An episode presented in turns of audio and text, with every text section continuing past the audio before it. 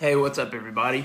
Welcome to the three times weekly Facebook Live that I now do, answering questions and helping in any way that I can. So, um, I've got two questions to start off here today. If anybody sees this answers on this. Eh, depending on who you ask, you're going to get different answers on this. But my opinion is uh, to start off, you should do a three day weightlifting plan that incorporates at least the main four lifts the squat, the deadlift, the bench press, the overhead press um, with time to recover. So it would look like a Monday, Wednesday, Friday, or a Tuesday, Thursday, Saturday, and they would all be total body. That's how I would do it. There's a program out there called Starting Strength that's awesome. There's another one that's very similar called Strong Lifts 5x5. Um, they all incorporate that and they give you a good structure of how to do those and give yourself enough recovery.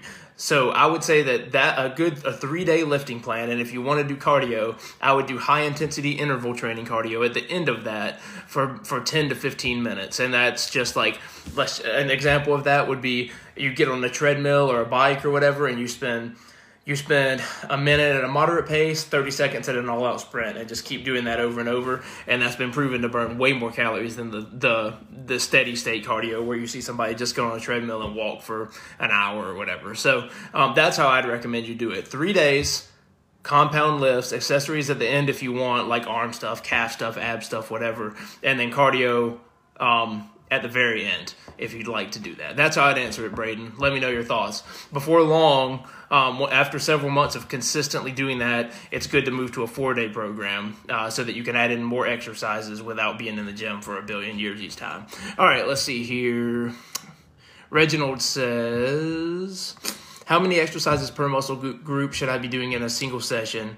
as an intermediate lifter. Okay, so uh, an, an intermediate lifter here, basically defined as someone who has, um, they've already gotten through their novice progression. They've already, you know, they've already gotten through their novice like gains or their novice strength gains, muscle gain, whatever it is, and they've moved into an intermediate phase where their programming needs to be a little bit more complex. So you can't just keep going in there and doing every day that you squat, adding weight to the bar, things like that. So basically, um, I you you will easily find people who tell you like you need a certain amount of reps. Common advice would be something like you know for main muscle group something like ninety to like like large muscle groups like like your legs like your chest. They people would say things like 90 to 120 reps per week or whatever. Um, i don't i don't really narrow it down that much. Basically my answer to it is like however as much as you can possibly do and recover from and you'll know if you're recovering from it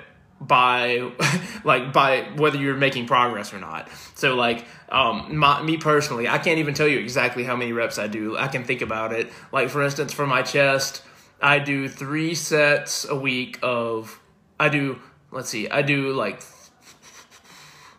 i do five sets of 10 and I do three sets of five generally, either three sets of five or like a five three one depending on the on the week. So for my chest, for instance, I do anywhere between fifty nine, I think, reps and like 65 ish reps. Just depends. So, but I don't do that many and I, I see good results. Um, but I would say, you know, I, could I handle more? Maybe. But I'm also on a six day a week plan rather than like a three or four day a week plan because I have shorter time periods, shorter time blocks for my workouts.